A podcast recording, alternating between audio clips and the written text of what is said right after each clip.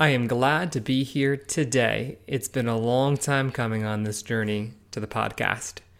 And I thought it'd be nice to open up with just a couple quick stories. Uh, first, a little bit about how this show got its name. Second, to just bring you up to speed about my first day in real estate and the first set of clients I had an opportunity to help. And then I'll just close out with something a little special to make today as worthwhile as possible. So, how did the show get its name, The Home Helper Show? It wasn't me trying to be witty or think of the best search criteria so someone would find the show. And in fact, the purpose of this show is to serve those I serve at the highest level. And so, if you're looking to buy or sell a home or just have some real estate questions, just need a little bit of advice, these episodes are here to give you a little lift. See, my wife and I, Alexis, we have three children six, four, and one. And yes, our hands are full. And one day, one evening, while on our way to karate with my oldest son, Leonardo, he turned to me and we got into this conversation about what I do for work. And I explained that if someone needs to buy a place to live or they currently have a place to live, but they're looking to live somewhere else, they'd be able to reach out to me and we'd go look at a bunch of homes or we'd help uh, get their home sold so they can find another home to live somewhere else. And he looked me square in the face, smiled, and said, So you're a home helper? I turned on my camera on my phone and recorded uh, the scene thereafter. And there's actually a pretty cool video on our blog about it. If you'd like to catch it, I'll leave the link in the show notes. And I responded sincerely, Yes, I'm a home helper. And so on this podcast, we'll explore real estate needs from the homeowner, renter, first time home buyer, local spotlight, and community perspective. We'll feature lifestyle segments and interviews as you prepare for a move up to your next phase of life. We have so much amazing content planned, conversations ahead, and stories to share with you. Now, on to my first days in real estate. See, I was new to the office. It's about 2014 at the time, and I had just gotten my license. I actually joined the office where my father had also been a real estate professional back when I was six years old. And now it was my turn to serve in the same office in the same local community. Well, there was this couple who were looking to rent and not looking to buy. And one of the colleagues in the office had her hands full and said, Do you mind taking this couple out? And if they choose to rent, you know, feel free to adopt them into your client base and serve them at the highest level. And I said, Great, sounds like a plan. And we just got after it. They had to move in a very tight timeline. And then shortly thereafter, that same year, actually, that same six month period, they turned around and ended up purchasing. And we became great friends ever since.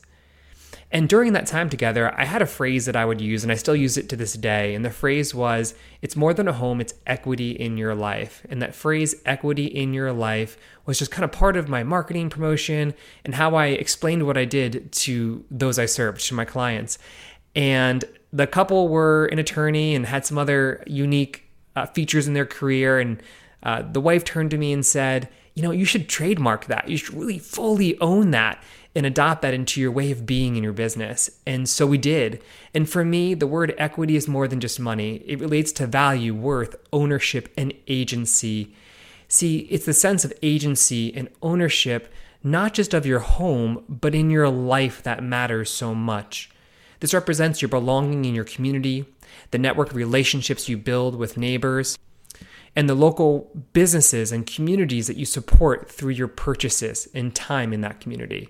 See, to this day, eight years later, I'm still good friends with that couple. And in fact, I'll be heading up to Philly in the coming weeks to grab lunch together um, with the gentleman.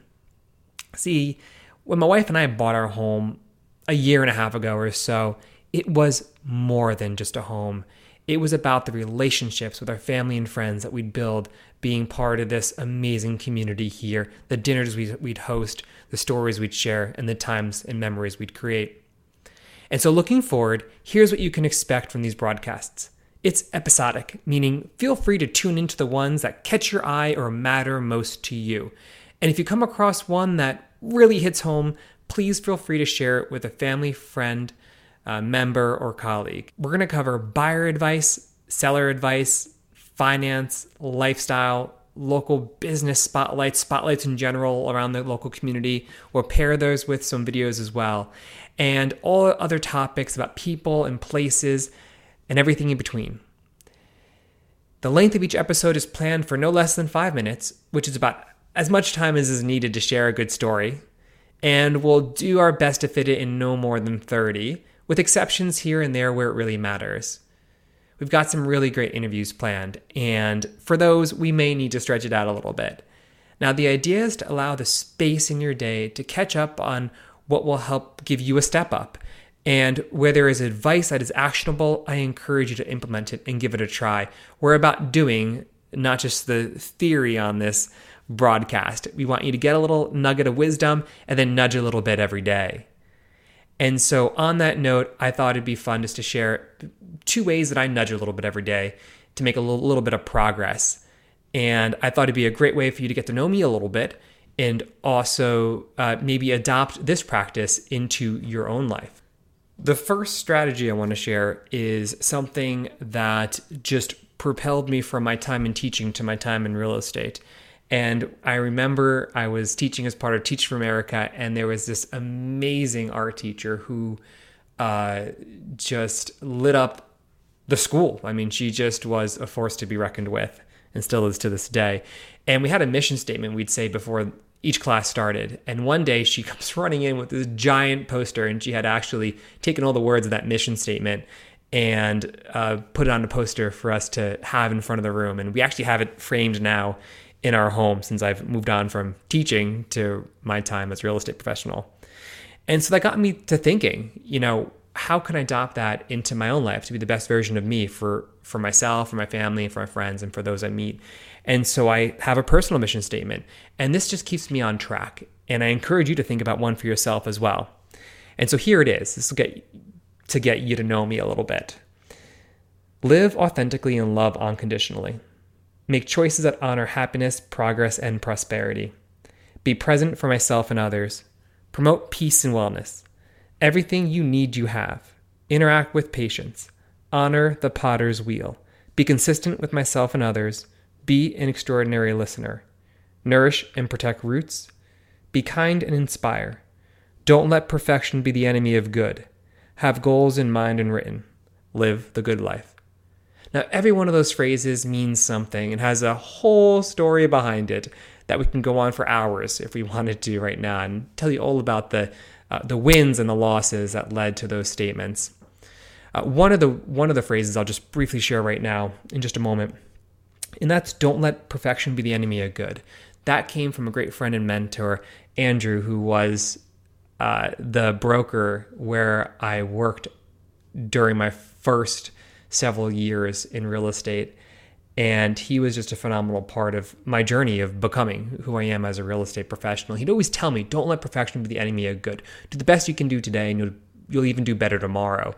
And I just kind of kept that in mind. And that's what I mean by just nudge a little bit every day. And we're going to bring you a little bit of advice and, and feedback and insight on each of these broadcasts so you can do the same as well. Just make a little bit of progress every day. Now, the second is something that really helped us convert our idea of home ownership into a reality. And so I want to share it with you.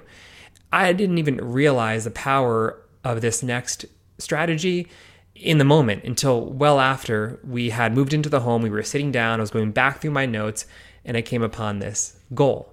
And so it's to set a goal. You should be setting goals in several areas of your life. And this particular goal that I set for myself on behalf of our family was to own a fully paid for home with lots of land for family and friends to gather. And so, look, our home is not fully paid for by any stretch of the imagination, but I'll tell you this it is, it is a beautiful home with plenty of land for family and friends to gather. And family and friends do gather from time to time. I love to cook, we host, and it's on an acre in a community that that's n- next to impossible to find.